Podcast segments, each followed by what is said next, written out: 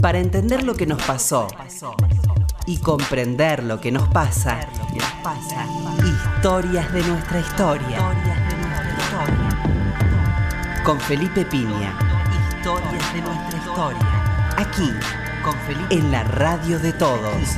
En la radio de todos.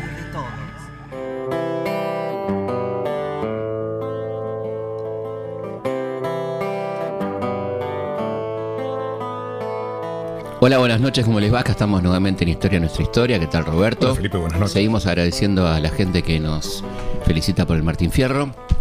Así que estamos eh, eh, muy contentos, muy agradecidos. Y bueno, eh, esperemos seguir el año que viene en este mismo espacio. Este horario nos gusta mucho. Sí. Si alguien nos está escuchando de la radio, nos encanta este horario de la madrugada de sábado. Sí, Así sí. que si podemos quedarnos en este horario, estaría. Quedarnos y quedarnos en este horario estaría buenísimo. Ambas Bien, cosas. Claro. Bueno, tenemos un querido amigo, Gustavo Varela, ¿cómo estás? Hola, ¿cómo estás, Felipe? Bueno, alguien que ha trabajado muchísimo, muchas cosas muy interesantes. No limitamos por el último libro, que la verdad que está genial, ¿no? La historia, una historia gráfica de la Argentina. Sí, sí. Que podemos hablar, por supuesto. ¿no? Sí, Sí. él es. En realidad, originalmente iba a ser una historia de la publicidad de la Argentina y después se me amplió a otros aspectos. Por el carácter político de la publicidad, lo llevé por otros lados. Un librazo, la verdad. Y fui de la, de la guerra del Paraguay a la guerra de, de Malvinas, como límite también previo, digamos, a la emergencia más fuerte del neoliberalismo. Me encantó, así que también haremos referencia, pero no, lo habíamos invitado eh, por el tango, ¿no? Por el tema de tango y política, que es un temazo, del cual hemos hablado siempre acá y tenemos a nuestro experto en tango, el doctor Martínez, aquí. Así que, bueno, es un tema que está buenísimo para hablar en esta hora, donde siempre decimos eh, madrugada de, de sábado, hoy un día muy particular, ¿eh? además del cumpleaños de Marcela, la mujer de, de Gustavo, feliz cumpleaños. Bueno. Arrancás bien, ya Sí, quedas bien, claro. viste que ya empezás quedando bien. Claro. Y nada más y nada menos que de nuestro numen protector, santo patrono de este programa, eh, el queridísimo Pugliese. Sí, sí. Nacido en 1905. 112 años del nacimiento de Pugliese. Una de las personas más buenas que ha dado la República Argentina, ¿no? Sí, sí. Más queridas. por Claro, lo sí, sí. Na- nadie habló mal de Pugliese nunca. Y todos lo mentan, Claro. Pugliese, Pugliese, Pugliese, se- antes de grabar, tocar eh, y demás. Así que feliz cumpleaños, maestro. Cumpliría ciento... 112 años. 112 años. 112 años. Cumple seguramente, ¿no? Cumple, claro, cumple. ¿Cómo no va a cumplir? claro. Claro. Feliz cumpleaños, maestro Pugliese.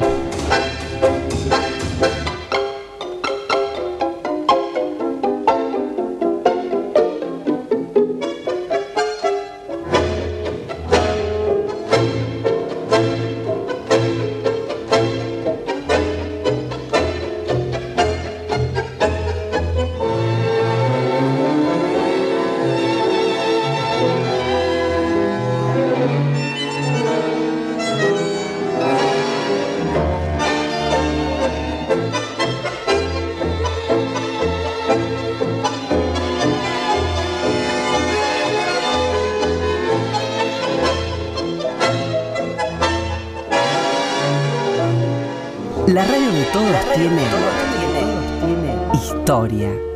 Historia. Te la cuenta. Te la cuenta. Felipe Piña. Historias de nuestra historia. Bueno, Gustavo, vamos a arrancar eh, hablando de tango y política. A mí hay una cosa que siempre me genera cierta duda, y aprovechándote, que es estas primeras letras de tango, ¿no? Que hay, que, que, viste que se dice el tango canción a partir de 1917, pero hay varias letras de tango previas a esta. ¿Qué pasó con esas letras? Que son más bien prostibularias, ¿no? Son, Hay, hay algunas letras prostibularias y hay otras letras que no son prostibularias, pero que no tienen el tipo de carácter que tiene la letra a partir del 17 con Mi Noche Triste, que de alguna manera es una historia que empieza y termina, es decir, Claro. hay, hay algo que cierra. En cambio, las letras anteriores son más descriptivas, más, eh, un poco más bucólicas, diría. claro. Eh, ¿Y por qué no son consideradas tango canciones? y bueno, justamente porque yo creo, digamos, en términos más concretos, es porque el, el primer tango que grabó eh, Gardel es Mi Noche Triste. Y yo creo que él sella un modo de Claro. Cantarlo, sella una manera de decirlo. Este, y de ahí en adelante aparece toda la cuestión del tango canción con, con más potencia. Pero me parece que lo que hace el tango canción es contar una historia, digamos, más eh, acotada una cierta temática, en, en particular la relación con la mujer y, Claro. este, y con el lugar y con la ciudad y con todo eso.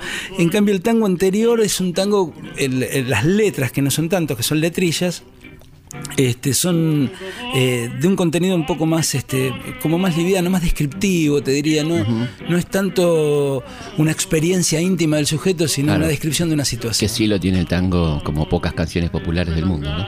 Lo que Sí. viene después, digo. Y un dispositivo moral muy fuerte, Sí. como te diría casi ninguna otra, este, otra, otra disciplina musical tiene ese mismo tenor que el tango, que es el de hablar de una moral muy fuerte, siendo este, una música no querida por muchos, todavía Claro. en el 17. ¿Y qué, cuál es esa moral, digamos? A mí me parece que en principio es una moral que está ordenada en torno a, a una experiencia de la mujer. El La tango mujer yo es absoluta protagonista. digamos. es muy protagonista.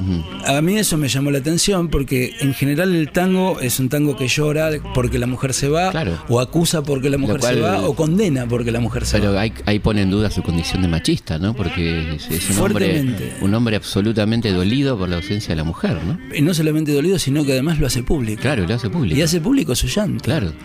Ahí eso no es un machista, digamos. Bueno, es que lo que pasa es que el tango, yo digo que no es machista, que a mí me llama la atención que sea que Claro, es machista. yo siempre digo lo mismo, también. sí. Por, por esa razón, porque el, el tango hace. Además, si tomás el, eh, los tangos dedicados a la mujer, hay tangos dedicados a los ojos, a la boca, a las Sí, manos, sí, al pelo. Ujú, Tu pelo. Bueno, sí, eh, Claro. a las trenzas. Seda dulce de tus trenzas. Entonces, digo, la mujer está descrita por todos lados, pero cuando vos vas a, a- a la historia argentina y vas a la historia del despliegue del deseo femenino, yo fui encontrando, digamos, ciertos aspectos que tienen que ver, por un lado, con lo prostibulario, ¿no? Sí. Que ahora después hablamos. Pero por otro lado, con una mujer que empieza a trabajar, que sale a la calle, que empieza a tener un, eh, una vocación, mujeres que, que son Sí. este, eh, profesionales, Claro. abogadas, viste, la primer médica, Sí, esto y claro, el otro. Y estuve ahora, eso me pasó ahora, viste que uno encuentra las cosas después que las escribió. Sí, claro. Pero ahora lo que encuentro, encontré una serie de notas de la revista Caras y Caretas desde el año 1902 Ujú. hasta el 1912 o 14, una serie de notas donde la mujer tiene un rol protagónico Sí. muy fuerte. Bueno, hay, hay una nota muy interesante sobre el voto femenino en esa sí. época, justamente. Y ahí le contaba recién a Roberto, hay una nota en esa segunda etapa que tiene Caras y Caretas del año 1909, creo que es, que es blanco y negro. Son varias mujeres, dos o tres, no me acuerdo, que le entregan las ollas a un ministro y le avisan que no van a cocinar más. Extraordinario. Digo, eso como un gesto de rebeldía. Entonces, digo, todo eso que viene pasando, sumado, digamos, a la historia del tango prostibulario, donde también la mujer tiene una voz, a pesar de ser una institución de encierro, a pesar Claro. de, de todo lo que ocurría, con trata, por claro, supuesto. de, de la trata y todo eso, la mujer tiene una voz desafiante Mm. dentro del, del- del prostíbulo. Inclusive hay este hay una tesis de doctorado que trabaja sobre el prostíbulo Mm. entre 1880 y 1900 de un tipo que se llama Caride Bartons, una tesis de doctorado donde recoge lo que los médicos dicen de las prostitutas, ¿no? Porque es el único registro que Claro. hay.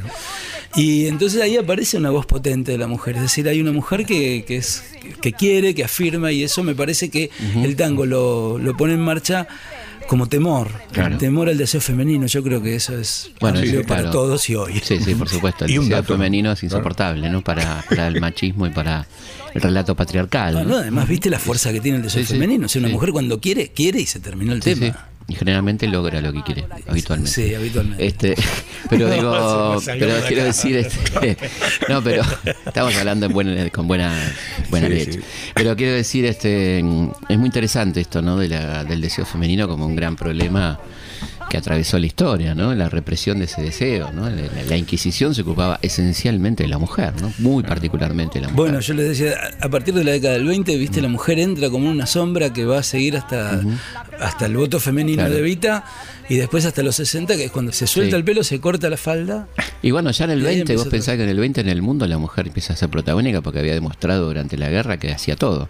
Que era arquitecta, ingeniera, obrera, maestra, todo. Y que fumaba. que fumaba, que, que se cortaba el pelo justamente por sus actividades, que deja la cartera de mano y empieza a usar la cartera colgantes. Claro. Sí, sí, sí. Todas esas cuestiones de moda que tienen que ver con un rol activo de la mujer, ¿no? Es más, puede un- trabajar. Obvio, bueno, es más, fosforerita, es un tango del, eh, del 25, por ejemplo. Pero mira, hay un dato que tiene eh, Gustavo tremendo. En un- su momento en Buenos Aires llegó a haber 200 escuelas y, y 6.000 prostíbulos. Sí, Mm, 14 claro. templos religiosos y 1000 prostíbulos. Era el lo- capital, capital mundial de eh, prostitución. Andrés decía. Carretero lo, lo- Sí. Mm. lo encuentra eso. Y él hizo el fichaje de los lugares donde estaban, porque eso estaban, en, eh, estaban las fichas en la municipalidad, y el tipo hizo los fichajes de donde Claro. estaban, y están las direcciones. Muchos ahí en Junín, ¿no? Tal cual, mucho en. Junín, mucho en La Valle, Claro. por esa zona. Sí, uno al lado del otro había. Claro. Este, eso es llamativo, pero digo, no es, no es llamativo cuando vos ves el devenir de la familia burguesa y cuando ves la apertura a la construcción de la subjetividad, incluida la sexualidad en esa Porque eso era cumplía una función social, digamos, para la mentalidad oligárquica, digamos que el varón tenía su desahogo, así se decía, su desahogo porque no, no tenía que molestar a su novia, ¿no? Bueno, eso Este, sí, o sea, esta- justificaba la, claro. la experiencia de la prostitución por eso. exactamente. Que hay una cosa Toda esa, biológica. exacta, toda esa fogosidad era para la prostituta, no para la novia, Y que yo te tenía que llegar que virgen. estaban los hijos y ellos mismos. Claro, los hijos. Y ellos mismos, que iban el, el tío que llevaba al sobrino. El debut. ¿no? Cuando no el padre, ¿no? También, por supuesto, ¿no? Sí, incluso el viaje a París este, de los niños bien, porque eso también es una cosa que yo discuto, que es que no es que el, el tango va a París y se legitima y, se legitima en Mm. Buenos Aires. Yo digo, si va a París es porque ya está legitimado. Claro, es decir, ¿quién claro. lo lleva a París? Casi Lo no lleva- porque iría a París. Claro, y lo llevan unos tipos que son, hay 10.000 argentinos viviendo Claro. en París con sus casas y que se quedan por meses, producto, digamos, de la, de la plata del, del agro. Y, este, y ahí van también de vacaciones como una suerte de viaje egresados los hijos de los, Claro.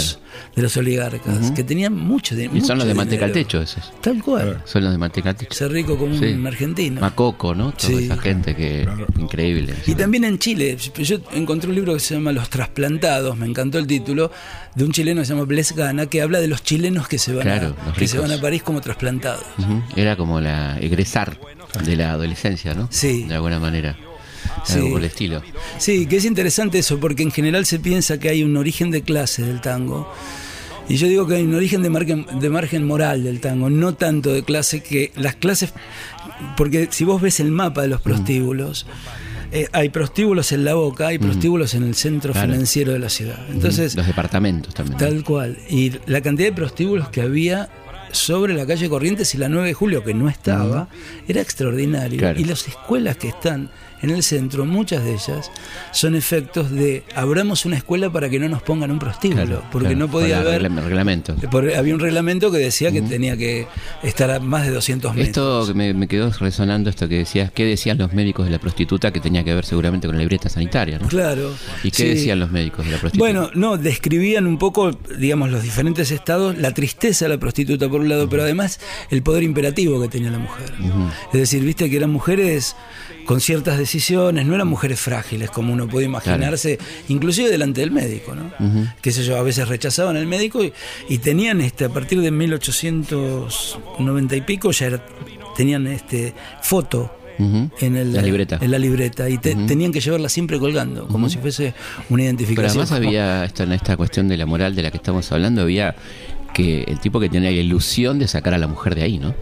Que son Sí. muchos tangos tienen que ver con eso, ¿no? Sí, sí, de sacarla, de salvarla. De salvarla. ¿no? Bueno, yo creo que también la prostitución era para la mujer una forma de salvarse económicamente, Eh, porque hay muchas madamas que fueron primero prostitutas, Claro. después acumularon, con- construyeron poder y, y lo llevaron adelante. Este, yo conozco casos este, donde mandaban a los hijos al sacrecar. Ujú. ¿No? El Sacré-Cœur en Rosario, por ejemplo, que había una prostitución francesa muy importante Claro. en Rosario, Ahí Pichincha. Sí, bueno, y este, en Pichincha, eh, esa, las, las eh, prostitutas mandaban a sus hijas al Sacré-Cœur, que era un colegio caro. Ujú, Es decir, tenían que pagarlo y lo Claro. financiaban. No, está es re interesante este tema. No, bueno, y entrando a, a tango y política, ¿cuáles son los primeros tangos políticos? Así que podrías definir como políticos. Yo en principio creo que la toda la secuencia de, de- de los tangos prostibularios son políticos, es decir, están claro. instaurando, por un lado, la risa, digamos, como una modalidad propia también para el tango, es decir, no es un tango triste, es un tango alegre, es un Claro. tango celebratorio, es un tango Desparpajo de también. mucho desparpajo. Todavía está la casa donde se hizo el primer tango, reconocido por la historia, que es el, de- el entrerriano, el de Rosendo Mendizábal, que Mendizábal era un negro hijo de libertos con apellido Mendizábal, criado por una familia Mendizábal, un tipo que cuando heredó un montón de plata y se la gastó todos los prostíbulos. Esa casa todavía está. Esa casa era un prostíbulo de puertas cerradas. Y entonces iban los niños bien y dicen, eh, vamos a venir, ¿cuántos días? Cinco días. Cinco días. Se quedaban. ¿Cuántos van a venir? Doce. ¿Cuántas mujeres necesitan? Ujú. 12 o 15. ¿Cuánto champán? Tanto. Y se quedaban ahí como una temporada. Claro. Y se quedan ahí. Bueno, y en esa situación lo que ocurría, de hecho, el entrerriano es un entrerriano con campos. Es un tipo Claro. que no me acuerdo ahora el apellido, que forma parte de un grupo que se llama Z Club, que era un, un grupo de oligarcas que estaban, digamos, como nocturnos, Claro. sombríos, digamos, para la oligarquía, Sí. pero, pero que estaban en esta, en esta fiesta que, que inaugura el tango. Entonces, eso a mí me parece que es un tema político porque lo que cuando vos lo enlazás, digamos, con, la- con el dispositivo de la sexualidad de la época y con la apertura en tratados, en este, escritos de mm, los de Lexman Nietzsche, lo que él le hace sobre la, los relatos eróticos del Río de la Plata, que eso lo hace en 1900 y se publica recién en 1926 en Alemania. Y la primera edición en Argentina de 1981, porque nadie lo quiere publicar. Claro. Nosotros lo presentamos ahora con Oscar Conde en la en el Fondo Nacional de las Artes y nos dijeron que no por lo guarango que Claro. era, porque efectivamente es muy guarango. Sí, es muy guarango, tiene adivinanzas, tiene escrituras de baños, que yo me imaginaba que la escritura de los baños era posterior, me lo imaginaba de los años 30, Claro. ¿viste? No, y ya había en, en el 1900 en diferentes lugares, en La Plata, en distintos lados, escritura de baños. Entonces, todo eso compone un nuevo estado de cosas que hace que la familia burguesa se vea instalada de un determinado modo y por otro lado que ahí aparece me parece a mí como una, una cierta libertad jocosa, ¿no? Sí, sí, y lo que vos contabas también, ¿no? Eh, porque cuando Felipe te pregunta el tema político y cuando vos decís, bueno, el servicio militar, eh, la ley 1420, o Sí. sea, todas esas cosas que son políticas influyen en el tango. Bueno, yo cuando me pregunté de dónde sale la letra del tango canción, empecé a buscar y no, no, no, no entraba por ningún lugar de las influencias. Claro. ¿Viste? Una influencia es, es raro, digamos, porque los procesos no se producen por influencia, se producen por un montón de otras razones Sí. también, digamos, hay azar, hay de todo. Y digo, ¿qué es lo que tienen en común todos estos tipos? No solamente los que escribieron tango, sino los que escribieron sainetes y los que escribieron cine.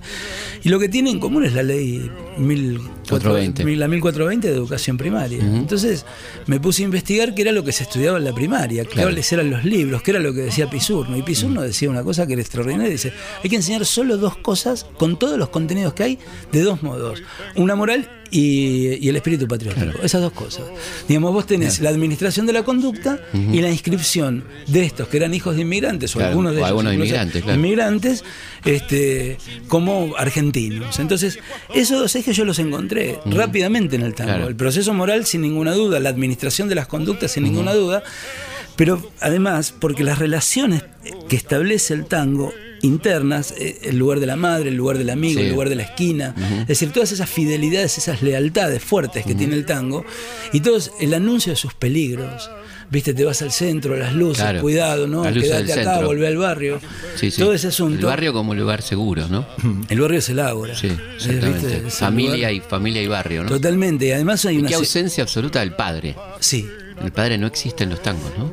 Cuando aparece el padre, aparece como un trabajador. Mm. O como alguien que no trabajó nunca. Claro. Como un vago. Como sí, un o como un vago o como un tipo que labura. Bueno, Pero es freudiano eso. ¿no? Eso, sí, es muy Tremendo, fuerte Porque eso. es decir, no está el padre. no. Y no hay familia en el tango. No hay familia. eso. No hay familia, no es que, bueno, viste, vi- vino la tía, en ningún lado parece eso. Claro. en Sí, ningún sí. lado, no hay. La hermanita siempre es trágico, ¿no? Mi hermanita, la Sí, hermanita que sufre. La... Sí, la de la- Sí. Este... sí, porque corre riesgo, porque Claro, es joven y eso, claro, sí. mujer. Sí. Lo Eso del, todo padre, está- lo del padre es muy notable, ¿no? Sí, es llamativo lo del padre. Igual yo creo que hay una figura, este, yo creo que la figura del trabajador es una figura que uno podría asociar a la, a la idea del hombre y el tango. O bien porque es trabajador, o bien porque no lo es. Como, Claro. ¿viste? El tipo que, que no labura, que se acuesta a la noche, qué Sí, sé yo. ¿viste? Me parece que hay como una referencia moral un poco más tenue que la de la mujer, que es muy e- elocuente. Evidente. El lugar de la madre, el lugar de la novia también Sí. como asexuada. Sí. Y la querida. La como- novia es asexuada, claro. Sí, la novia es asexuada y la querida. Se la no, respeta, digamos. Sí, obvio. Claro, es el como la respeto, madre. el respeto incluía, claro, muy parecido a la madre. Es como ese, ese- bueno, son las dos líneas, ¿no? Que tiene que tiene el despliegue de lo femenino. Por un lado, el hogar, Claro. tan requerido por todos, por, por- Sí. inclusive los anarquistas, Claro, creo. Sí. Pero los socialistas quizá, lo- seguro. quizá los anarquistas eran los primeros. Las mujeres anarquistas criticaban mucho Sí, ellos criticaban. Sí, sí. no tanto los varones. Y después, este, por un lado el hogar y por otro lado el salir, el ser otro, qué sé yo, Sí. la- el trabajo, eso, son como los dos ejes que se discuten Claro. a lo largo de 30 años. Y una visión clasista, ¿no? La del pobre bueno y la del rico malo. Sí, Claro. sí, y eso, yo creo que esa es la gran cosa política que tiene el tango, que el tango construye, un porque yo pienso esto, la concepto, la- el concepto de lo popular es un concepto que es variable, digamos, lo popular de 1880 no es el del 1920 y no es el de, el de Obviamente. 1960. Ujú. Entonces, ahí hay una mutación, digamos, hay movimientos. Esos movimientos están hechos también con la. Digo, aparece Irigoyen en el 16, Claro. que es efecto, digamos, de, de un poder popular. Y el tango canciones del 16. Minocho Claro. Triste originalmente del 16, después lo canta Gardel canta del el 17. Pero ahí tenés también varios tangos dedicados al radicalismo, ¿no? Hay varios tangos dedicados al radicalismo. Sí, hay muchos. Don Hipólito, por ejemplo. Sí, y hay tangos dedicados a, a muchos candidatos a diputado que era porque eran como un jingle. Era como. Sí, claro, se usaba. Se, se tocaba en un lugar y qué sé yo, sí. Y después este hay a Agustín P. Justo también tiene sus tangos. Mirá. Y Evita los tiene, los tiene Claro. Perón, sí, hay, hay, hay un- algunos estilos, hay un estilo que canta Gardel sobre Amitre, se llama. Este, sí, hay. Bueno, está Viva la Patria. Viva la patria, por supuesto. Que es este cantado por 30. Gardel del año 30, sí. Ah, y a la vez está el, el videoclip donde se arrepiente Sí. en viejo smoking. Sí. ¿no? Que es las revolucionario de primera hora. Lo mejor que hizo Gardel es Impresionante. Yo me vuelvo loco. bueno. Pero aparte la actuación, ¿viste? que Sí, el, sí. Está el clip. ¿Sabés que eran creo que 12 o 14? Sí. ¿Cómo Y era el se director? perdieron. eh, ¿Perdón? El director ¿cómo se Morera. Morera. Morera. Morera. Sí, que 15. murió, murió hace no mucho. Sí, digamos. vivió muchísimos Es años. como, es como el inventor del videoclip. Sí, tipo. sí, Sí, se sí, el- sí. ¿No? Sí. Sí, sí, tal cual. Es que yo no veo más que dos caminos. Decime uno. O paja, ese queda. O no paja, ese va. Siempre la misma milonga. Es que aquí se debe el alquiler, se debe el teléfono. Me deben a mí que no me puedo hacer la permanente. Hola, perdido. ¿Qué tal? ¿Cómo te va? Con una tragedia, hermano. Contale, Manuela. Me aplicaron el bando del desalojo. Pero, che, no acertamos ni una. ¿Y a mí que me dejaron cesante? Y eso que también fui revolucionario, ¿eh? Bueno, don Carlos, ya Sí, lo... hombre, por favor, o pago se queda. Déjame tranquilo, ¿querés, por favor? Andate. Pobrecito, qué patirio abundante que tiene. Che, ¿y cómo salimos del pantano? No sé qué hacer, hermano. No sé. Fíjate, no tengo más que boletas de empeño. ¿Reempeñadas? Pero si son boletas de boletas. son. ¿Por qué no vendes un traje? No tengo más que el puesto y fíjate cómo está. Estamos listos, viejo. Che, ¿y esto? ¿Por qué no vendes el smoking? No, che, eso no. No, viejo. Vos sabés el cariño que tengo por esta prenda. Después nos sacamos. No, me doldría separarme de él. En la historia de mis mejores aventuras de amor, él fue el testigo fiel. Cuánta pebeta linda se afirmó en ese brazo, en las vueltas de un tango. Cómo sintió ese smoking el latir de mi corazón, apresurado por las emociones del primer beso. Separarme de él sería como si me arrancaran un pedazo de mi vida. Che, ¿qué le vas a No, hacer? querido, nunca me separaré de él. Viejo smoking de los tiempos en que yo también talaba. Cuánta papusa garaba en tus solapas lloró. Solapas que con su brillo parece que encandilaban y que donde iban sentaban mi fama de gigoló. Le recordamos a los oyentes eh, que era todos actuados, co- comenzaban con una actuación donde Gardel Sí. o tenía diálogo con Discépolo, por ejemplo, en Gira Gira, ¿no es cierto? Sí, Una cosa sí, contaba historias, sí. Y Gardel además, un tipo con una vocación de producción de sí mismo muy fuerte. Era un tipo que pesaba 130 Claro. kilos. Y medía un metro sesenta y cinco, ese, Claro. ¿viste? Era una cosa Sí. gorda. Y el tipo mismo empezó a afinarse, empezó a, a ponerse como, eh, como dispuesto a ser un productor de sí mismo en toda Latinoamérica. Claro, bueno, y en Estados Unidos y Europa. Sí, sí, sí, pero el tipo viaja por... Le tenían terror al avión, pobre. Mirá Mirá que justo, ¿no? Qué impresionante. Mirá que justo, le tenía terror al avión. un sueño del que quiera Dios que nunca me vengo a despertar.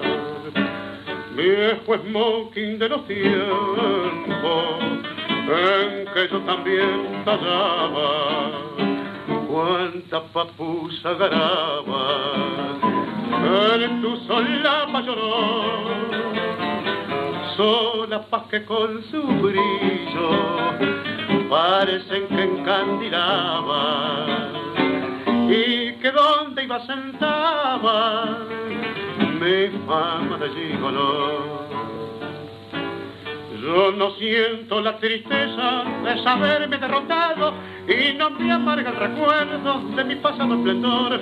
No me arrepiento del vuelto ni los años que he tirado, pero solo al verme solo, sin amigos, sin amor, sin una mano que venga a llevarme una parada, sin una mujer que alegre el resto de mi vivir, vas a ver que un día de esto te voy a poner de almohada y tirado en la caterera me voy a dejar morir. Viejo smoking, cuántas veces.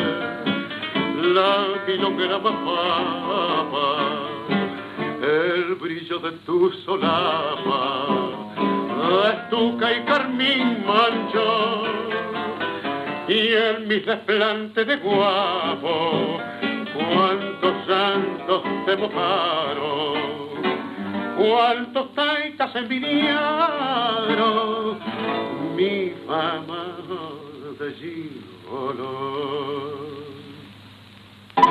Vamos a ir a una pausa y seguimos hablando con Gustavo Varela sobre tango y política, entre otras cosas. La herencia común de un pueblo es su historia. Es su historia. Historias de nuestra historia. Con Felipe Piña. Con Felipe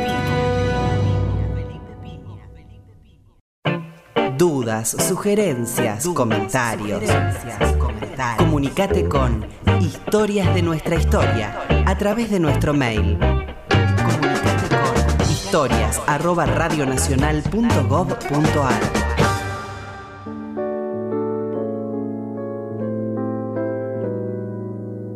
Seguimos en Historia de nuestra historia conversando con Gustavo Varela sobre tango y otras cuestiones psicoanalíticas eh, acorde, ¿no? Yo creo que hay pocas músicas tan este que se prestan tanto para el psicoanálisis como el tango, ¿no?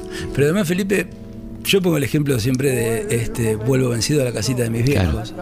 Gastaste mucha guita en análisis. Sí. Y cuando alguien interpreta que eso lo canta, no sé, Lidia Bordo, Cucuza Castielo, y vos lo cantás y sentís esa situación. Eso, Totalmente. eso es muy extraño también del tango porque el orden de verdad de la letra se pierde en, eh, en nombre de la fluidez que esa música lleva también, Claro. ¿viste? O pasional. Si vos sacás la letra y lees solo la letra, es horrible. Ahora puesta arriba de esa música O desencuentro. o desencuentro. Desencuentro es intolerable. Claro, Claro. eh, claro. Y el tiro del final te va a salir. El claro. tiro del final. Déjame suicidarme por lo menos. Para un poquito, claro. Déjame que me pegue un tiro. o sea, es como una cosa. La araña que salvaste te picó, ¿Qué vas a hacer? ¿no? Increíble. Bueno, muy, muy de la época, ¿no? Muy, muy del Sí, 30, ¿no? Muy del 30, muy del 30. Además, con. Yo creo que la década del 30 es una década de torsión, digamos, de un periodo a otro. Es el fin del. del, La del- prosperidad. Claro, y, y al fin de, de, de 1880 a 1930 Claro. ahí hay algo que se corta y empieza otra cosa. Este, y además el pasaje de Inglaterra a Estados Unidos, Claro. que para mí es. Sí, sí, comienza claramente ahí, ¿no? Y ahí se modifica la letra del tango. Porque la letra del tango pierde esa. Hasta ahí, eh, digamos, porque sabemos todos los tangos sociales que arrancan por el fin de los 20, Sí, comienzos del todo, todo el 30, pero hasta ahí de qué hablaba el tango, básicamente de amor, ¿no? De- sí, de abandono, de Mm. madre, de, Sí, de Estaba el cantor de las madres y las novias, por ejemplo. Sí, sí. Claro. El tango iba, iba cantando por ese lado. le Qué can- buena esa Le canta concepción, el barrio. ¿no? Madres y las novias. Sí, El cantor sí, de las madres y las novias. Sí, porque eso estaba todo limpio. Claro. Sí, la novia es- Pero. Y le canta el barrio, que también es una cosa, porque el barrio es del. En 1907 se lotean los terrenos y los que era, los que vivían en el centro se van a. Después de la huelga de inquilinos, recordemos, ¿no? Después de la huelga de inquilinos, Claro. tal cual. Y se van a los barrios y tienen tranvía además que los lleva al centro, que es el lugar de trabajo. Este, y el barrio compone una comunidad, yo digo, cerrada como sería un country abierto, Claro, digamos. claro. Es decir, en un grupo de gente que estaba en un lugar que Todos organizaba. trabajadores. Todos trabajadores. Gente decente. gente muy decente, porque además mucho, mucho italiano trabajador, Gallego, almacenero, mucho gallego. sí. sano verdulero, digamos, le piensan los estereotipos también, ¿no? Sí, totalmente. Sí. Y lo, lo ves en caras y caretas. Esas. Y los barrios judíos, como Villa Barrios judíos, ¿no? claro. Que- 11. 11. Ujú. Este, y a mí me parece que eso, eh, eh, las letras de, de esos tangos iban acompañadas además del sainete. Hay un, Claro. hay- claro, y el sainete es una representación. 20 minutos de un sainete te daban tres sainetes en una, en una secuencia de una hora. Duraban 20 minutos. Duraban 20 minutos, sí. Entre 20 y No sabía. 25 minutos. Sí, eran breves. Se leen rápido. Claro, pero y se actuaba rápido. también. Increíble, ¿no? 20 Sí, minutos. 20 minutos y te daban tres o cuatro sainetes. Sería ideal para ahora, que la gente tiene tan Por poca había tanta producción, Felipe. Claro. Y no hay, lamentablemente no se ha hecho una recopilación lo más plena posible de los Imagínate que es genial para este tiempo de inmediatez, donde la gente ve Netflix, digamos, Tal cual, está apurada, serie. está apurada. 50 Y minutos. ve en una hora tres sainetes, ¿no? Está genial. Y se ve a sí mismo. Claro. Porque ese es el bueno, pero aparte, la- qué lástima que el sainete no, no se recupere, ¿no? Porque es un género, bueno, es el género nacional en un punto, prácticamente. Porque el teatro no es nacional. No, teatro tal criollo, cual. pero el sainete sí. Sí, el sainete tiene influencias de la zarzuela Claro, española la y eso, pero es sí, la opereta, la nacional. opereta italiana. Sí, la opereta italiana. Sí. Pero los personajes de la inmigración y eso Claro. están muy elocuentemente puestos. Fantástico, ¿eh? Además con una dramaticidad en algunos casos, con mucha simpleza en otros, con situaciones de risa en otros, con violencia en otros, mucha Claro. violencia de niños este, bien en contra de una mujer, en contra Claro. De un tipo laburante, en contra del dueño del departamento que ellos alquilaban como garzonía.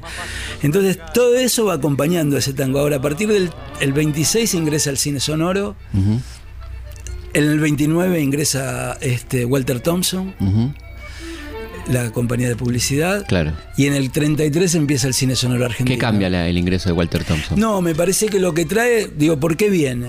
Mm. Y yo pienso, digo, bueno, viene porque efectivamente acá también hay un mercado. Sí. Y un mercado mercado, tan importante que cuando hablan, por ejemplo, en Mad Men, a dónde se van a ir a laburar, y en la década del 60 dice Buenos Aires. a Buenos Aires, sí. A Buenos Aires. Que, ta- que esa es, bueno, En la época de oro la publicidad argentina, ¿no? La década del 60. sí, 70. Walter Thompson saca una revista que se llama Ímpetu del año 33 al año 64. Ujú. 30 años la revista, Claro. Felipe. 30 años ¿Y de qué es la revista? De pedagogía publicitaria. Mirá. O sea, vos ves, bueno, cómo, cómo hacer publicidad, cuáles son los problemas. En general, traducciones, las notas son traducciones o de neoyorquinos Claro. o de ingleses. Y entonces ponen, y el director de la revista es uno de Walter Thompson.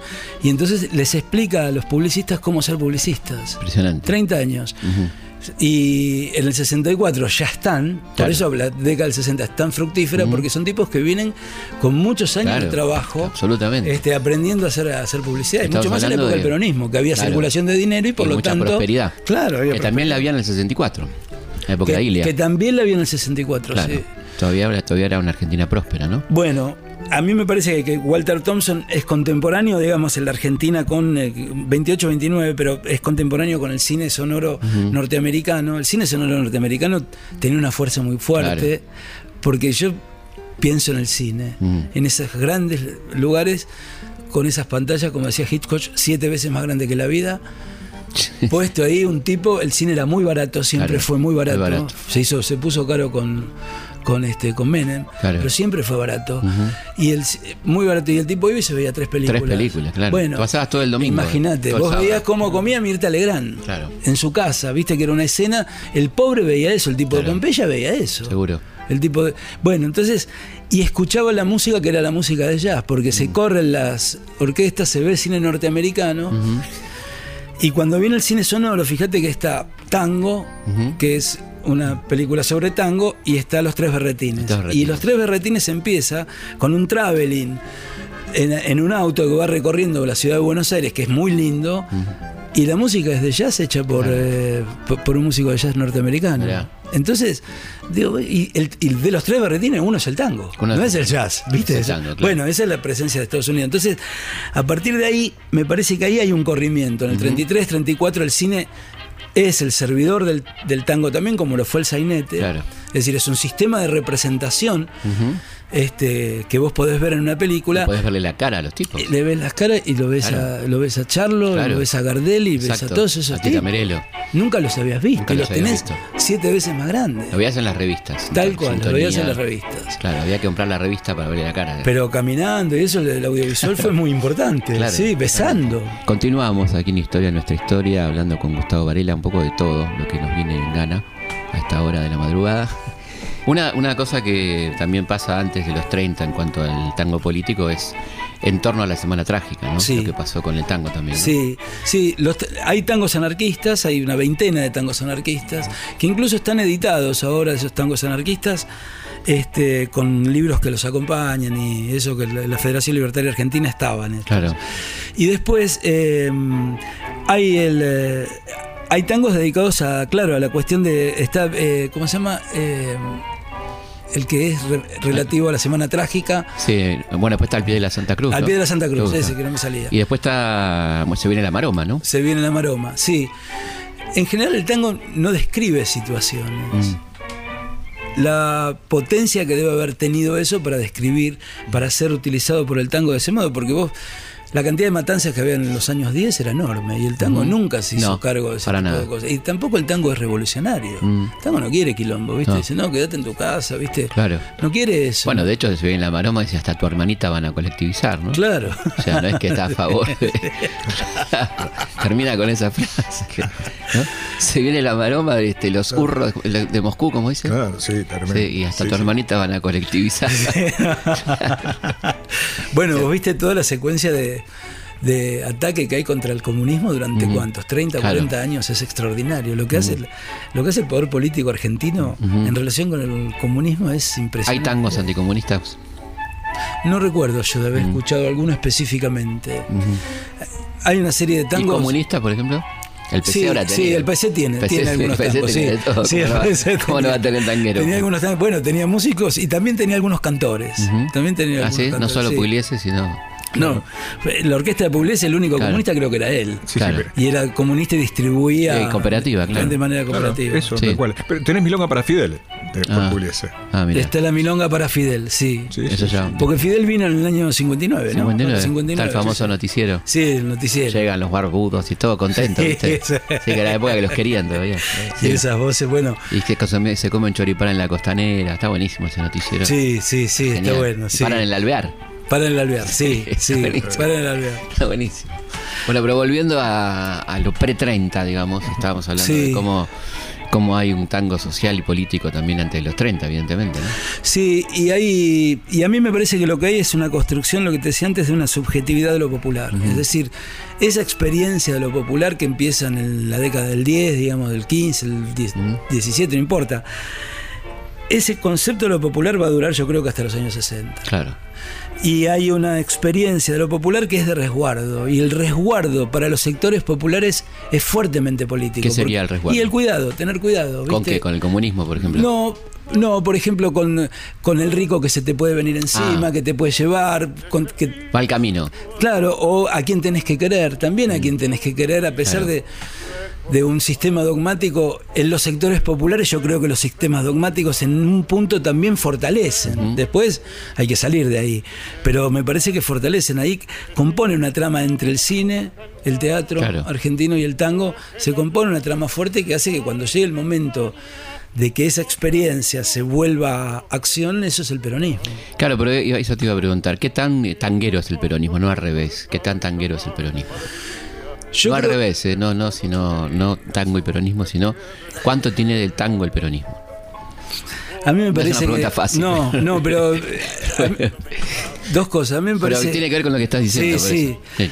A mí me parece que el, eh, el tango es Digo, ¿por qué, hay, ¿por qué es tan dogmático el tango ahora? ujú. La gente del tango es muy dogmática. Sí. Vos decís una cosa y te dicen, no, yo no tengo nada Bueno, que sí, ver. siempre yo te- fueron bastante. Te echan, si vos decís una bueno, cosa. por Piazzolla, ¿no? Claro. Sí, a Piazzolla lo corrieron a patadas. ¿Por qué pasa eso? Y eso pasa, por un lado, porque hay una terquedad de algunos sujetos, pero por Sí. otro lado, porque lo que hay es una sensibilidad muy fuerte. Es decir, el tipo que escucha un tango, y el tango no solamente tiene una, una vinculación de carácter racional, sino que es fuertemente sensible. Claro. Esa misma sensibilidad es la que tiene el peronismo. Claro. El peronismo vos podés decir que es una racionalidad política, que tiene cierto Sí. orden, etcétera. Pero es lo que más podés decir fundamentalmente es que claro, es que es una es un tipo de afección y una afección muy fuerte, una sensibilidad muy fuerte. Yo ahora haciendo el- el- este libro de la, guerra de las imágenes empecé a mirar las caras de los presidentes filmados desde el año 10, creo que están, este, hasta, hasta el Sí. peronismo. Y el primero que se ríe de los presidentes en público es Perón. Claro. No hay ninguno se ríe, están todos serios. Sí, ni siquiera Alvear, que era un tipo jocoso, ¿no? Cuando inaugura Sí. la cancha de Boca en el 25, Sí. pega el puntapié y re oficial serio. están todos riéndose re- y él está serio. Él está serio, ¿verdad? Y eso está filmado y él está en la Ni está hablar la de- ni hablar de Uriburu. ¿no? Ni hablar de Uriburu. Entonces, Irigoyen, que tampoco. no. Irigoyen yo no lo vi, lo busqué por todos No hay lados. fotos de Irigoyen riéndose. Por. No, no vi ninguna foto de Irigoyen y busqué muchísimas fotos de Irigoyen para, para ilustrarlo y Mm. la- me sorprendió mucho la cara de Irigoyen en el velorio de Beiró, que era el vicepresidente Claro, que, que no muere puede ahí, asumir. no pudo asumir y él tiene una cara de sospecha que está, yo lo puse, puse a sacar en el libro que no tenía nada que ver con el resto del libro, pero me parecía que era muy elocuente. Claro. ¿Viste? Y si en, en cambio Perón es la sonrisa, ¿no? Y Perón es la risa y además Claro. es el erotismo. De Evita en el cuadro. Claro. El cuadro al óleo que se hacían los presidentes Sí. era. Los cuadros Es un- anteriores eran todos aburridos. Es un cuadro amoroso. Es, Es- un cuadro amoroso. Y es erótico. Eróticamente, en ese ella sentido. Está, ¿no? Ella está muy recostada Sí, sobre sí. él y tiene una sonrisa una pareja, cómplice. una pareja. Es una pareja. Sí, es una pareja en Que buen además, estado. además presidencial, pero es una pareja. Sí, sí. Sobre todo. Es una pareja y los dos riéndose. y Entonces, ahí entonces, este, bueno, hasta empiezan a correr los galgos, ¿no?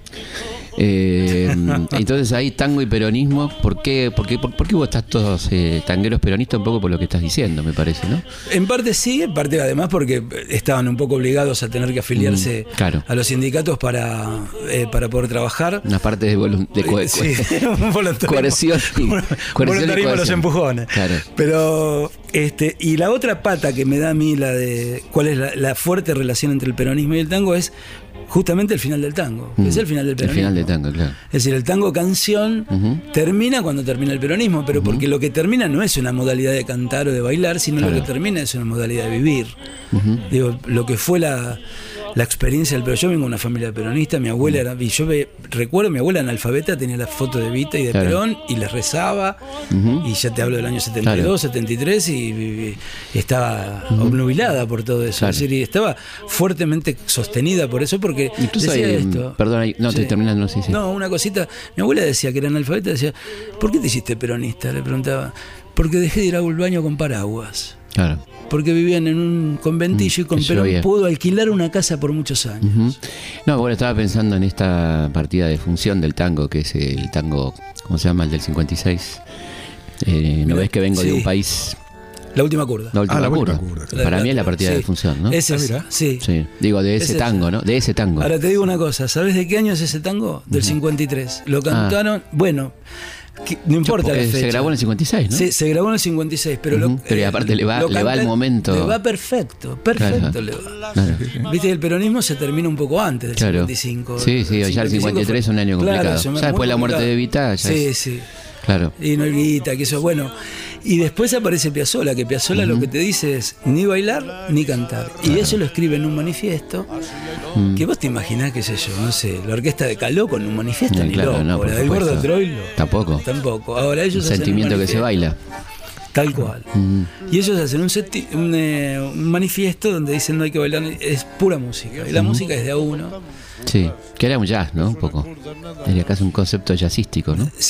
Sí, el modo es. Sí. Porque además está hay improvisación. Y el público incluso de él era un público jazzero, ¿no? Un público de sótano. Sí. Era, viste, de- eran arquitectos. ¿Y cuándo renace el tango? Eh, ¿En qué momento renace? El, el- como el actual. Sí, el tango que estamos viviendo ahora, que está viviendo que un con la- buen- con la globalización- Por lo menos vivía un buen momento, estaba viviendo un buen momento. Sí, sí, lo tiene todavía. Eh, a mí me parece que fue con la globalización. Lo que hace la globalización es reverdecer lo local, eso ya Claro. lo sabemos, y lo local en este caso fue el tango. Y si vos tomás la década del 90, todos los procesos que vive el tango en ese peri- el proceso de ampliación que vive el tango en ese periodo está acompañado por toda una institucionalidad, que es Claro. el, el Día Nacional del Tango es, Sí. es por ahí, el- la Academia Nacional del Tango es de ese periodo. La búsqueda de productos de exportación, ¿no? sí, No es, mo- no es casual que sea el momento de la reconversión del vino. Tal Le cual. pasamos de ser vino de exportación a- al vino de en, consumo. en esos años. En esos años 90, Sí, exactamente, sí. ¿no? Y eh, surgen unas voces que son extraordinarias. Y no hay que olvidarse, me parece a mí, ¿no? De una rara avis en el medio que es Elia de Blasque, ¿no? Que hace un tango político antes, en el medio, digamos, ¿no? Y de un tipo de mujer muy potente, además. el tipo que dice tango. mucho, Sí, además. sí, también este Rubén Juárez. Rubén Juárez. También son mediadores ellos.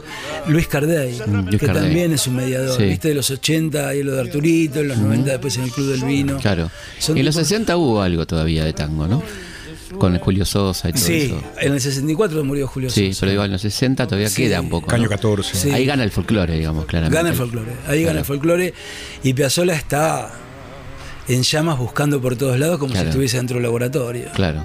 Este- ¿Hay algún tango memorable de los 60? ¿Algún tango que digas marca una época o todavía dice algo? Eh, Para mí es como una, Tango canción, digo. una reverberación de lo anterior, es eh, el, el último café, El Último que es de Café. Cátulo Castillo. Ujú. Bueno, el Café de la Humedad de Cacho Castaña ya Café la 70, humedad ¿no? de, de Cacho Castaña. 70 o 60 todavía. Eh, Café la humedad es 70, ¿no? 70. 70. Eh, Pero te voy a decir una cosa. Los tangos de Homero Expósito son de los 60, pero Claro. están escritos en el 40. Claro. Pero son de los 60. Eh, 60, 40 y 50. ¿Cuál de, cuál de ellos, por ejemplo? Y ah, maquillaje. O este, Afiches. afiches. Afiches. Cruel en el cartel, la No, propaganda. es tremendo, Cruel no es tremendo. no lo bueno, ese para tu libro, perfecto. Claro, pero, pero escúchame, eso no lo entiende nadie. No, no, no, no, cruel no el lo cartel. Lo claro. pones en el 40 y dice, ¿de qué habla? Claro. ¿Viste? Es Y- impresionante, y- y qué ese- tango, ¿no? Bueno, pero ese tango lo pudo grabar Goyeneche y lo actualizó Goyeneche como dos extraños. Bueno, ahí tenés, eh, uno que- uno que Los le- cosos de al lado, Ah, las cosas. que es anterior, se graba en esa época. Bueno, Goyeneche hay que agradecerle mucho, ¿no? Sí, Haber mantenido vivo al tango en un momento de mucha soledad también, ¿no? Digo, Y además se hizo cargo no solamente cantando, sino callando. Claro. ¿Viste? Porque eran era un tipo que decía. articulaba, decía. Sí.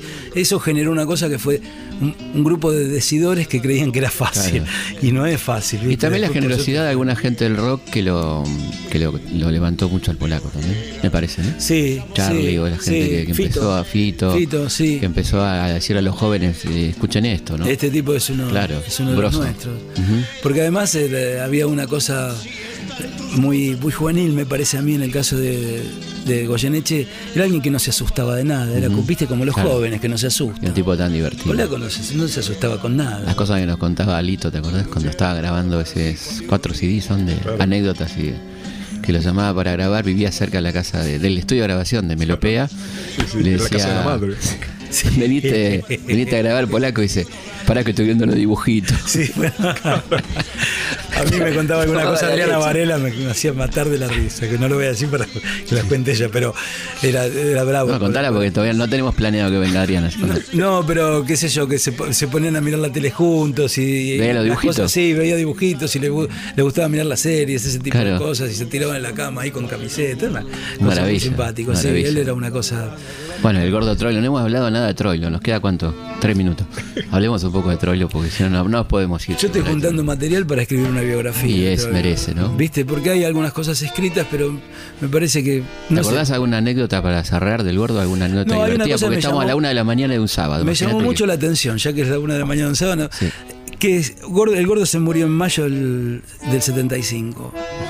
El mes anterior se había muerto el hermano. Y a mí me pareció, yo no sabía que en abril del 75 se murió el hermano, él inaugura simplemente Troilo en el teatro en el Odeón creo que fue, y se muere en, en mayo del 75. Un tipo muy aferrado a su familia y un tipo de, de tránsito ligero en la calle, Claro, digamos. Es, claro. es decir, viste, era uno que salía y volvía Sí, sí. dos o tres días después. Claro. Con ese espíritu tanguero que tenía el gordo Troilo, ¿no? este, porque él mismo era completamente tanguero. Y una anécdota que me contó un periodista llamado Cacho Novoa, que murió ahora hace tiempo, estaban en el tropezón y entonces Novoa estaba enfrente de Troilo y el gordo ponía la mano en el bolsillo y se le caía la plata. Y el tipo de al lado recogía la plata y se la guardaba. Y bueno, y eso pasó dos o tres veces. Y en un momento el tipo de al lado, que recogía la plata, va al baño y Cacho le dice al gordo, le dice, maestro, dice, cuando usted mete la mano en el bolsillo, se le cae la plata y el de al lado le agarra la plata, tenga más cuidado. Dice, no, yo ya sé eso. Dice, lo que pasa es que me da vergüenza prestarle. Qué grande. Qué El tipo maravilla. estaba en la mala y le daba... El gordo era una cosa extraordinaria. Bueno, Gustavo, muchísimas gracias. Gracias a vos. Felipe. Y bueno, y recomendamos, aprovechamos para recomendar en esta historia de las imágenes en Argentina, ¿no? Se, se llama La Guerra de las Imágenes, es de editorial Ariel, igual que el de Tango.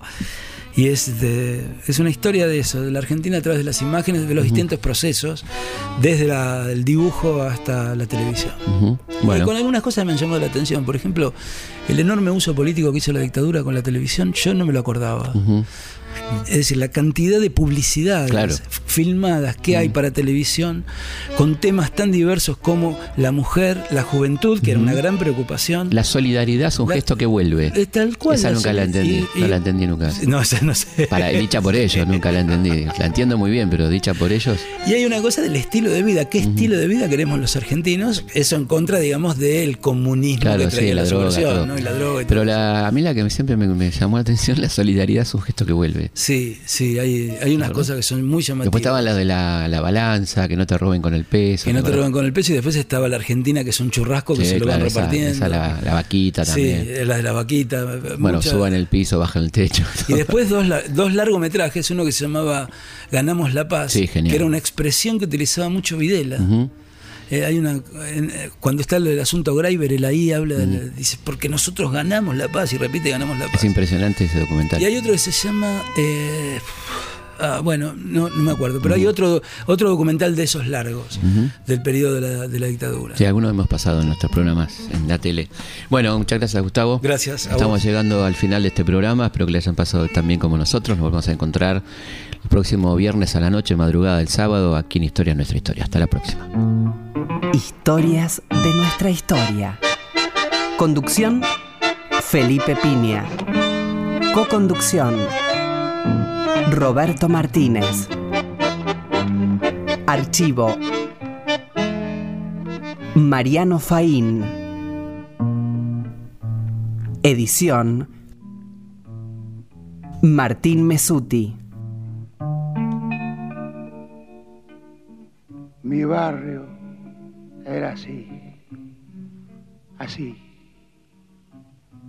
así.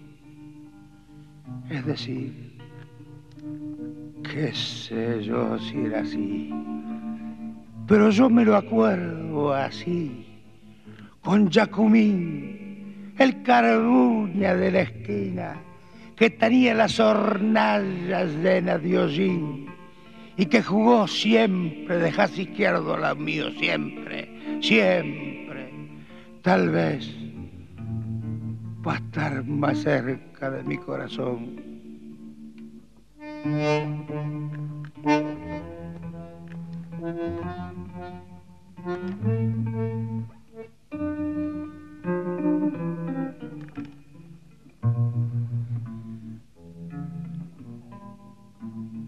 Alguien dijo una vez que yo me fui de mi barrio.